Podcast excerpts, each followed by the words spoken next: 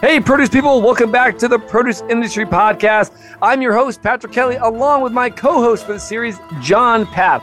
Now, today is October 9th, 2023, and welcome back to the series all about global history of fresh produce. I mean, every month we talk about literature, religion, earliest human civilizations, arts, and pop culture. John, welcome back to another month, man. Oh, what's there not to love when you're talking about fresh produce and history?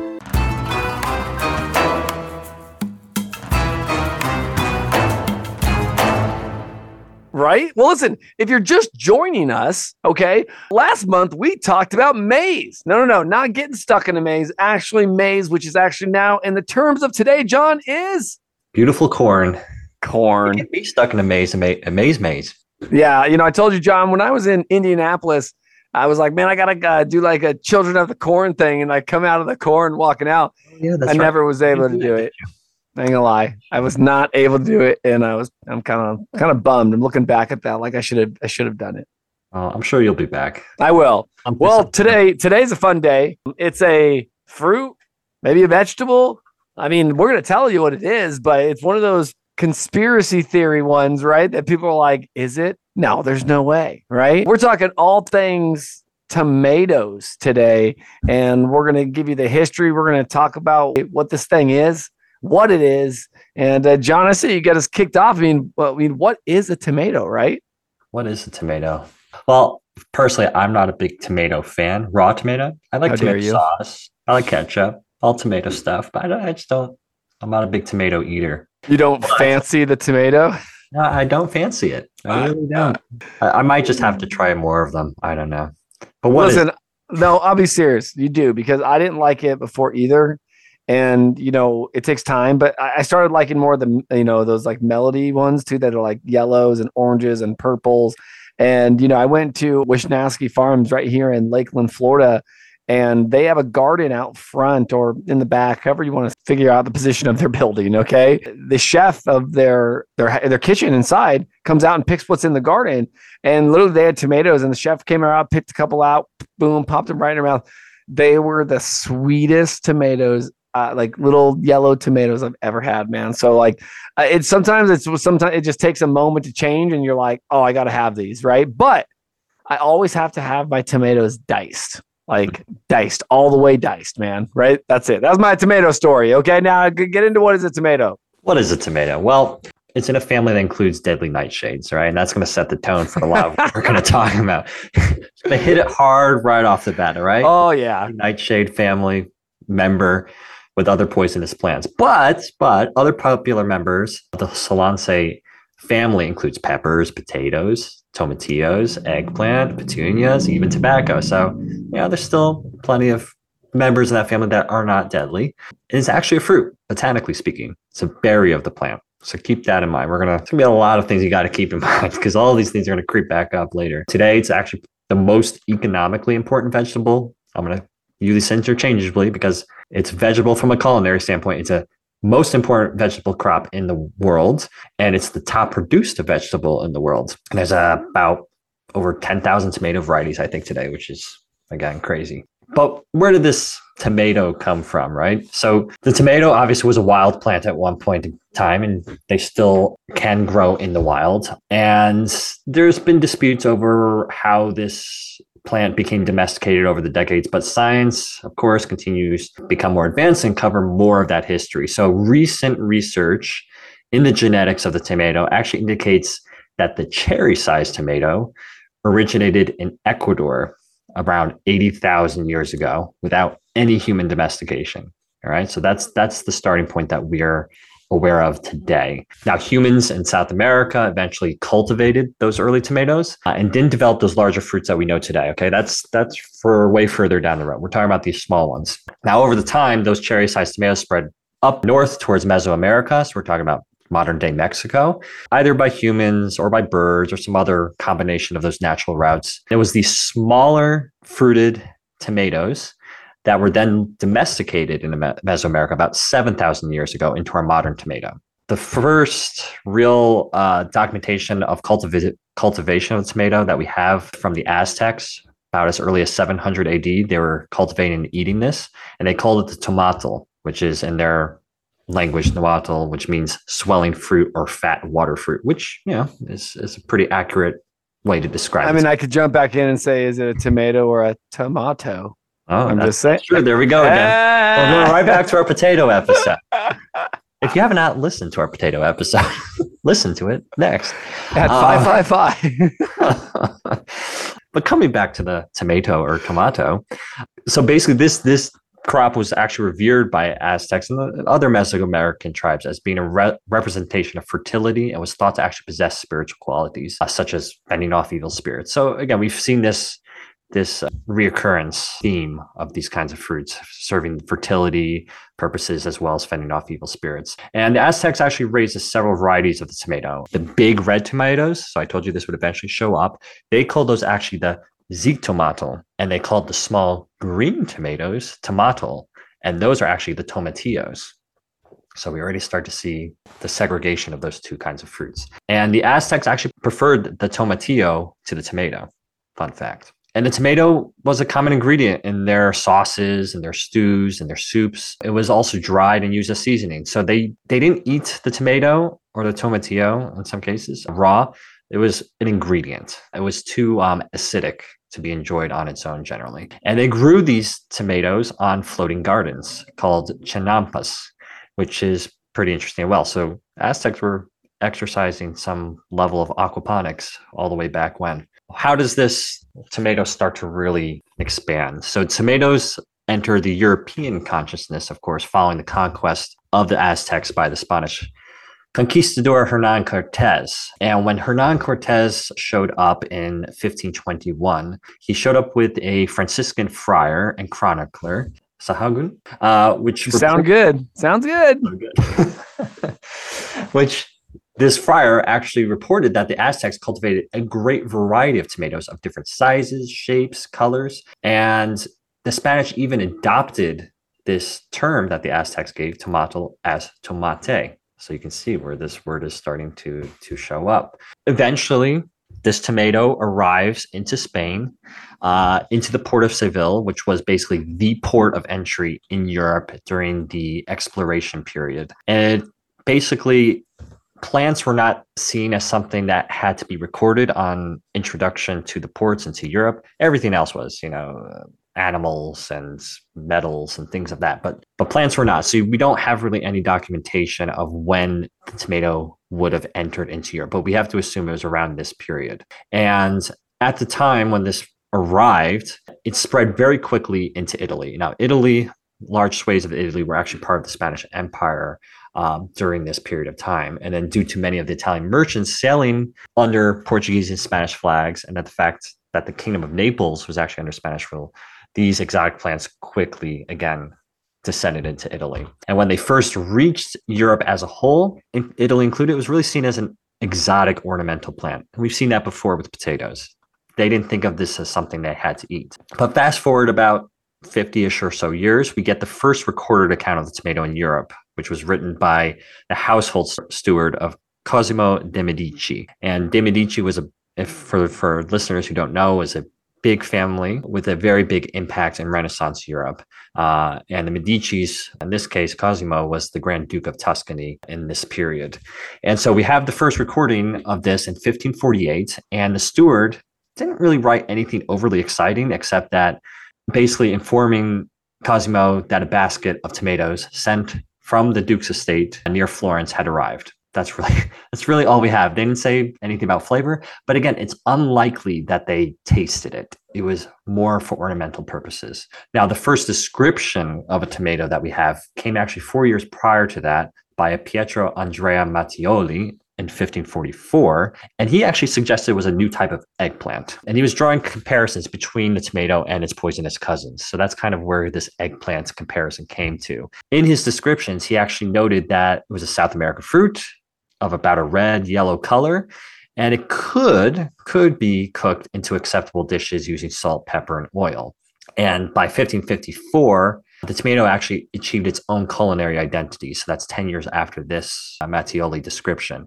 and it was now referred to as the pomi d'oro or golden apple. So we call things pomodoro. You've heard that probably um, our listeners have heard that today. So that's where that word is coming from. That translates into golden apple. Now, as evidenced by that name, the first tomatoes that arrived in Europe were actually yellow. They're not those round, spherical, gorgeous tomatoes that we all think of when we think of a tomato today.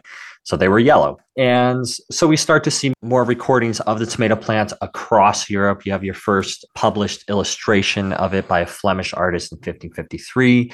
You have the Fr- French uh, labeling the tomato the pomme d'amour, which is the apple of love. And you have in England and Germany, uh, they really regarded it also as an ornamental, but in addition, a dangerous poisonous plant. Again, because it's part of that mandrake family. So going back to this age of exploration, you know, the European colonists were not really interested in learning about the cuisines of the New World they that they conquered. They didn't have the proper knowledge on how to prepare tomatoes or any other New World crops to make them edible. And this was reason really a primary reason why it took so long for the tomato to gain traction into Italian cuisine, which is where the tomato was really taking a foothold initially.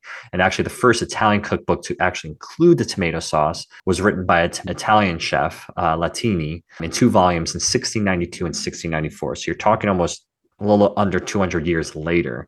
And it's important to remember also during this time that Italy does, doesn't didn't exist as it does today. Prior to its unification in 1861, it was just a, a collection of fragmented kingdoms and duchies and city states and italian cuisine was then defined by these strict separations also and but in relation to class and location so every different social strata and different region preferred different kinds of vegetables and so the wealthy classes in italy were actually maybe this is not intuitive but were actually more experimental with their diets uh, and trying out different things, including tomatoes. So you're going to find that if you were living in Renaissance Italy during this time and you are a rich duke, you're going to be trying tomatoes. The peasants are not, even though it was considered dangerous. Think about exotic curiosities of today. Like if you go to Japan and they have that deadly puffer fish that you can eat, you know, the the ultra wealthy will try it, even though they know it's dangerous. They're the you ones could die. Like it's like a thrill, right? It's, Exactly. it's kind of like bungee jumping, man. Like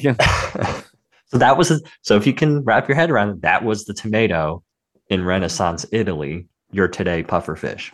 That's For what was happening. But that wasn't all, right? And I think um, there was another collection of unfortunate events that were happening that put a damper on the tomato when it entered Europe. Yeah, I mean, listen, I mean, when you think about that puffer fish, like I don't even want to come near that in the in the ocean, n- neither on my plate, right? Like, you know, I, I think that there was a lot of tomato hesitancy, you know, as the years went on. Obviously, from eh, thrill seeking eating, right? like seriously, to even the witch craze, right? Between 1300 and, and 1650, right? Thousands of Europeans, mostly women, okay, were executed for practicing witchcraft uh, in a church and government sanctioned mass.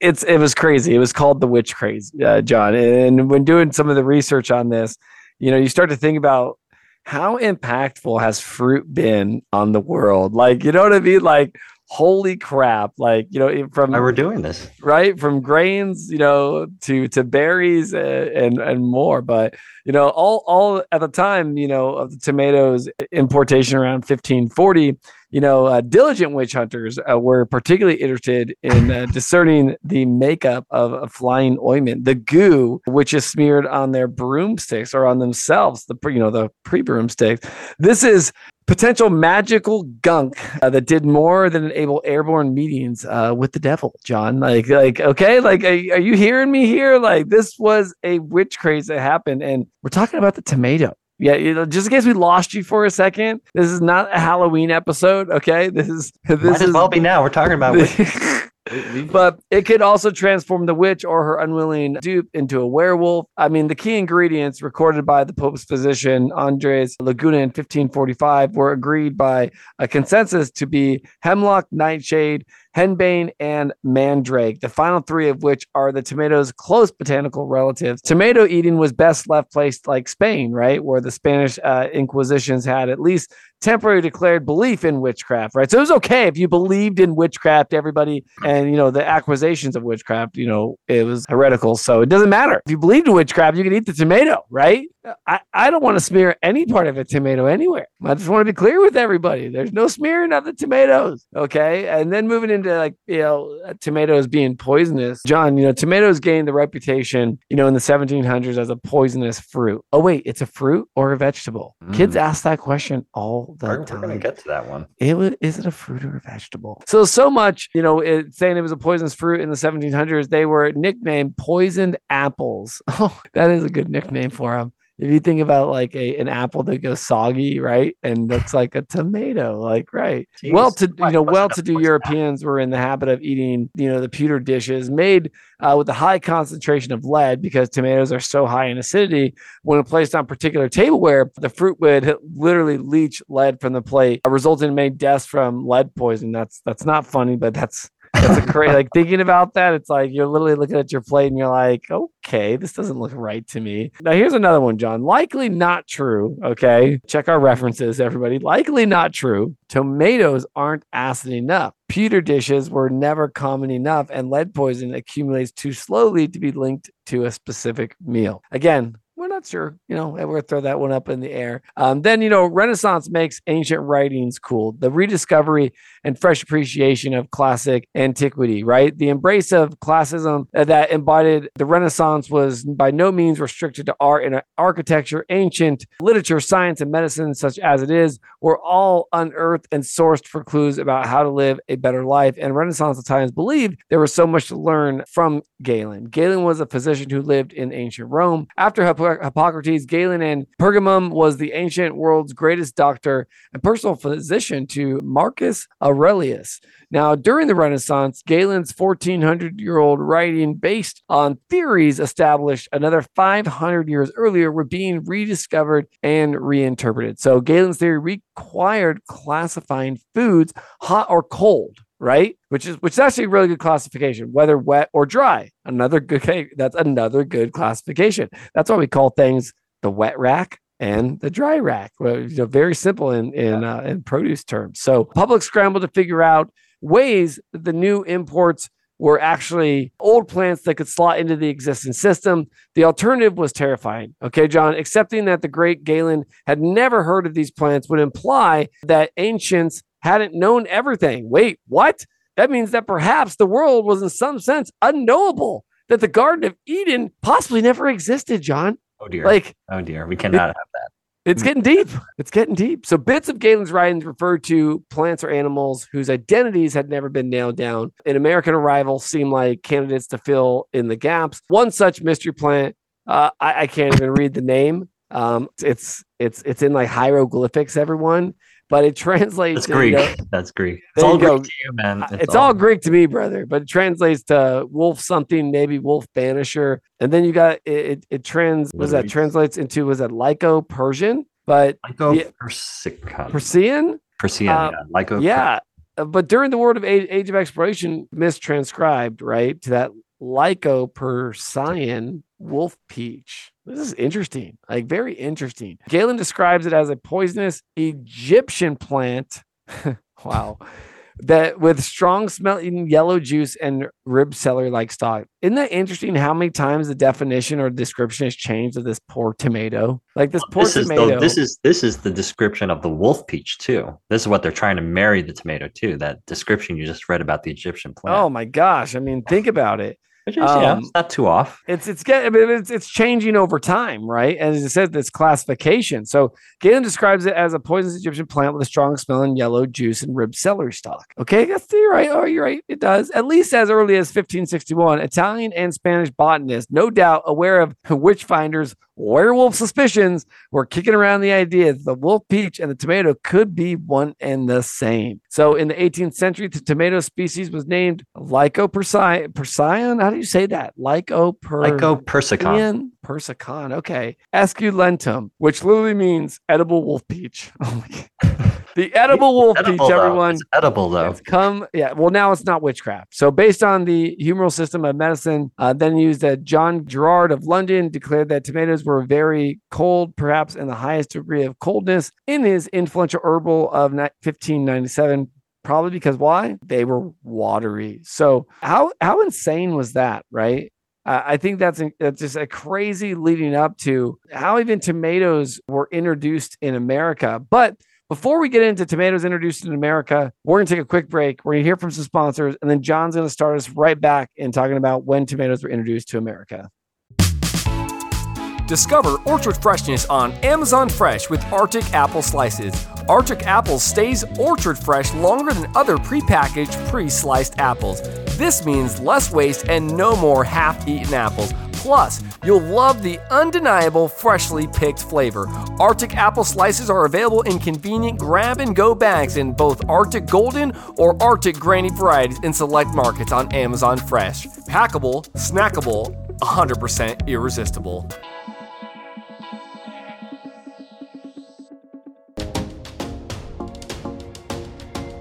In the heat of summer, you're just counting the days until cooler weather and all those fabulous fall flavors. Packed with the refreshing flavor everyone loves Noble Florida Starburst Pomelos, the largest citrus on earth, and the perfect sweet fall treat you've been waiting for. Perfectly ripe for a limited time.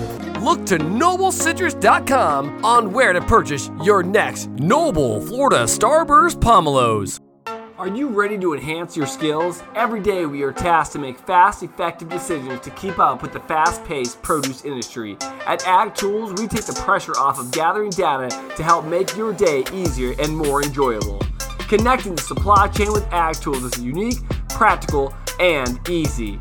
Ag Tools can be used from multiple angles of the produce industry, from farmers all the way to logistics companies. We call that 360 degree decision making day after day. Visit us at www.agtechtools.com to gain more reliable and relevant data to see more, achieve more. And now, back to our show. Welcome back, everyone, to the global history of fresh produce with myself, Patrick Kelly, and my co host, John Paap. John, tomato, tomato, what is going on? Witchcrafts, warlords, and a little bit of nightshade. Like, right, man? Oh man, that tomato just talking about being at the wrong place at the wrong That's time. right. I mean, like, uh, next time something happens, I'm gonna be like, I'm just a tomato in this incident. Like, I mean, really, I mean, the tomato, the poor tomato, just entered Europe at the, possibly the worst time between the witch craze and then the Renaissance with the, like you're talking about, with the reintroduction of an- ancient writings that married it to the wolf peach. It's not a good setup for the tomato, but there starts to see some light here now. Like you mentioned before the break, um, tomatoes are coming to America again. Now, they were never in North America, at least as far as we know, but they do make their way into North America vis a vis. Well, we don't know exactly how. It could have been through British colonists. It could have been through slaves that brought seeds over from the Caribbean into North America. So we're not really sure how it got there, but it did get there. So when the British colonists arrived in America, before the tomato really gained common usage. Like you said, John Gerard basically said that tomato is just, I mean, these are his words, not mine.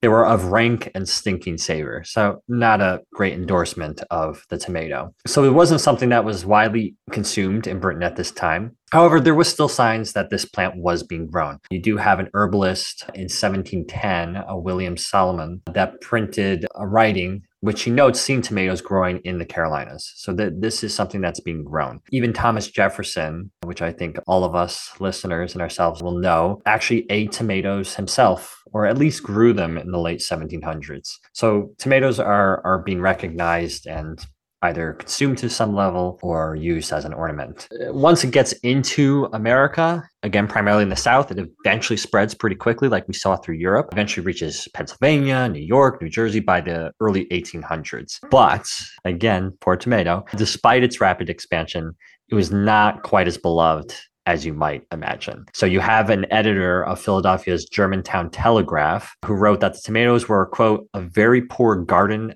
decoction with a bad smell. And it's funny that people keep talking about the smell of the tomato. I'm re- I've noticed, I've noticed that too because I'm not Yeah. gonna lie. The last time I grabbed a tomato, I wasn't smelling it. No, I mean I smell the plant. I have a, a tomato garden in my house, and I smell the plant. I mean it smells, but I think I think it's like fine. yeah. don't know. I, I mean, I I agree with smell smelling the plant. It's talking about poor fruit. That poor guy gets cut open and smell. They're very sensitive to smell, I guess, back then. But he wasn't the only one. A Pennsylvania resident wrote in late 1820s at J.B. Garber, quote, hardly two persons in a hundred on first tasting it thought they would ever be induced to taste that sour trash a second time. Also, not great endorsement. And then finally, you have an editor of the Flor- Florida Agriculturalist who wrote in 1836 that's the, that the tomato was, quote, an errant humbug and deserved forthwith to be consigned to the tomb of the Capulets.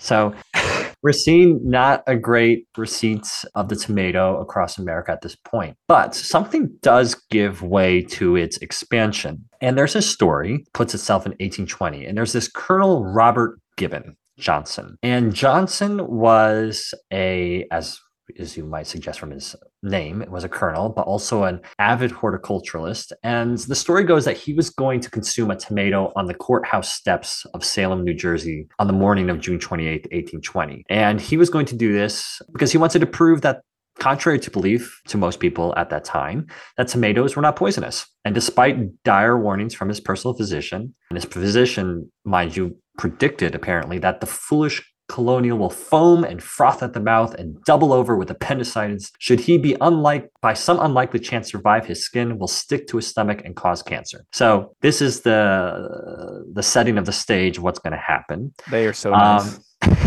accounts of the event suggest that hundreds, maybe thousands, of onlookers flocked to the courthouse to watch this amazing spectacle of this distinguished gentleman causing his own demise by eating poisonous tomatoes. And instead, they were shocked when the colonel, accompanied by s- now, I love this little this little sprinkle of detail here. He was accompanied by a small band he had hired for theatrical effect. There's a little know. band in the back, like all right. So paint this picture in your mind.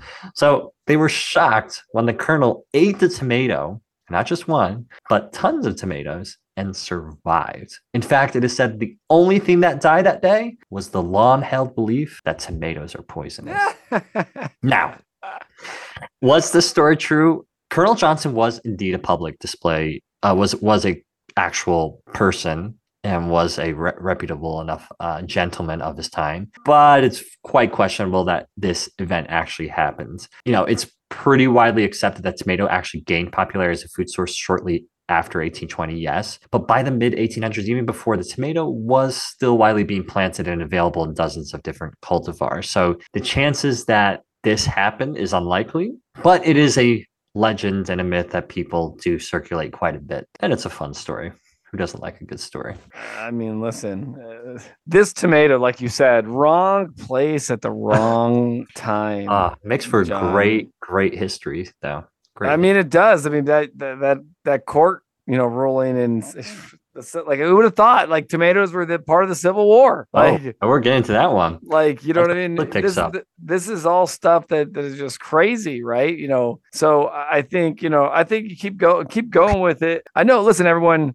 There's so much information about tomatoes, and you know we didn't even uh, tell you this at the beginning of the episode, but this is going to be a two-parter. Mhm. Okay, so if you've made it this far, we're going to conclude up a little bit more, and then we've got a special guest that's going to join us for the two-parter as well, right, John? So That's right. go That's- ahead john Let, let's let's keep going with this and get this get the information out to our listeners and keep them you know wanting more wanting more tomatoes. You have this wonderful story about Johnson, which apparently kicks up the, the gear for tomato popularity. But as we've seen time again, the tomato hits another roadblock, and this time in the form of a very small worm. By 1822, you have hundreds of tomato recipes appearing in local periodicals and newspapers. So again, there's evidence that the tomato is taking hands in popularity. There's still rumors flying around of the plant's potential poison. Okay. So by the 1830s, the love of this tomato was cultivated in New York. A new concern emerged the green tomato worm. Now, this worm measures about three to four inches in length, has a horn sticking out of its back. So just Google green tomato wor- worm when you get to a phone or a computer, not while you're driving, of course. And you'll see what this thing looks like. And this worm began taking over tomato patches across the state of New York and then eventually other parts of the country. Now, it's believed that a mere brush with such a worm could result in death. And the description was quite chilling. This is a quote. It says, The tomato in all of our gardens is infested with a very large, thick bodied green worm with oblique white sterils along its sides and a curved thorn like horn at the end of its back. And even Ralph Waldo Emerson, famous writer at the time, he even feared the presence of the tomato loving worm. So he he wrote that they were, quote, an object of much terror it being currently regarded as poisonous and imparting a poisonous quality to the fruit if I should chance to crawl upon it. So you can see this is spectacle is spreading throughout the populace. Uh, you have a Dr. Fuller in New York who was quoted in the Syracuse Standard saying that he had found a five inch tomato worm in his garden. He captured the worm in a bottle and said, quote, it was as poisonous as a rattlesnake, and when it would throw spittle at its prey. And according Wow. to Fuller's account, once the skin came into contact with the spittle, it swelled immediately. A few hours later, the victim would seize up and die. So, and he, he, he called this worm, quote, a new enemy to human existence. So, again, poor tomato. Very but poor tomato. luckily to the tomatoes' salvation, if you will, an entomologist uh, by the name of Benjamin Walsh argued that the dreaded tomato worm wouldn't hurt a flea. So you have this completely different interpretation of this worm. It ended up proving correct that this worm did absolutely nothing to anybody. Where these rumors started, who knew, who knows, you know, this like a lot of things through history, when things are written down, it's very hard to always trace where the start of that was. But eventually this this fear subsides and as agricultural societies start to rise more in the US, farmers begin investigating the tomato's use and experimenting more with its varieties. So we're so we're kind of situated now in the early side of the mid 1800s. And as we move more into the mid 1800s, now we're we're going into the Civil War. Yep. And Civil War, would you know it? No, it's not going to do something bad for the tomato, which we've seen time and time again. Well, I think it's another game changer for the tomato. It's another right? game- Another Again, game. this time it's like, the he's right changed place. himself again. Like This time it's the right place at the right time. The Civil War is upon us. Canneries are booming. Okay. They need to get food preserved to soldiers. And the tomatoes, and it actually ended up being the perfect product for canning. They held up well during the canning process and they really became the star, well, one of the star foodstuffs of the Civil War. And it really drew drew uh, in demand for tomatoes during the Civil War. So much so that even after the war, the demand for canned products, specifically tomatoes, actually grew. These soldiers that came back from the war, having consumed all these canned tomatoes, said, This stuff is good. I want some more. And so you had this complete new industry that formed around canned tomatoes after the Civil War. Uh, and for that, more farmers starting to grow tomatoes. Still on the on the heels of, of of the Civil War, there's a lot of rebuilding, right? We have the whole Reconstruction period, and part of that Reconstruction period, the government passed a Tariff Act of 1883, which w- was really aimed to help the South's farmers after the war protect their crops. So they were import they basically placed import tariffs on vegetables, okay, to protect the South farmers from imports. And in 1886, so 3 years after this tariff went into effect, a collector for the port of New York, his last name was Hedden, charged a, an importer who uh, was run by John Nix of various, you know, he imported various products. One, of course, being our tomato. Hedden basically slapped a duty of 10%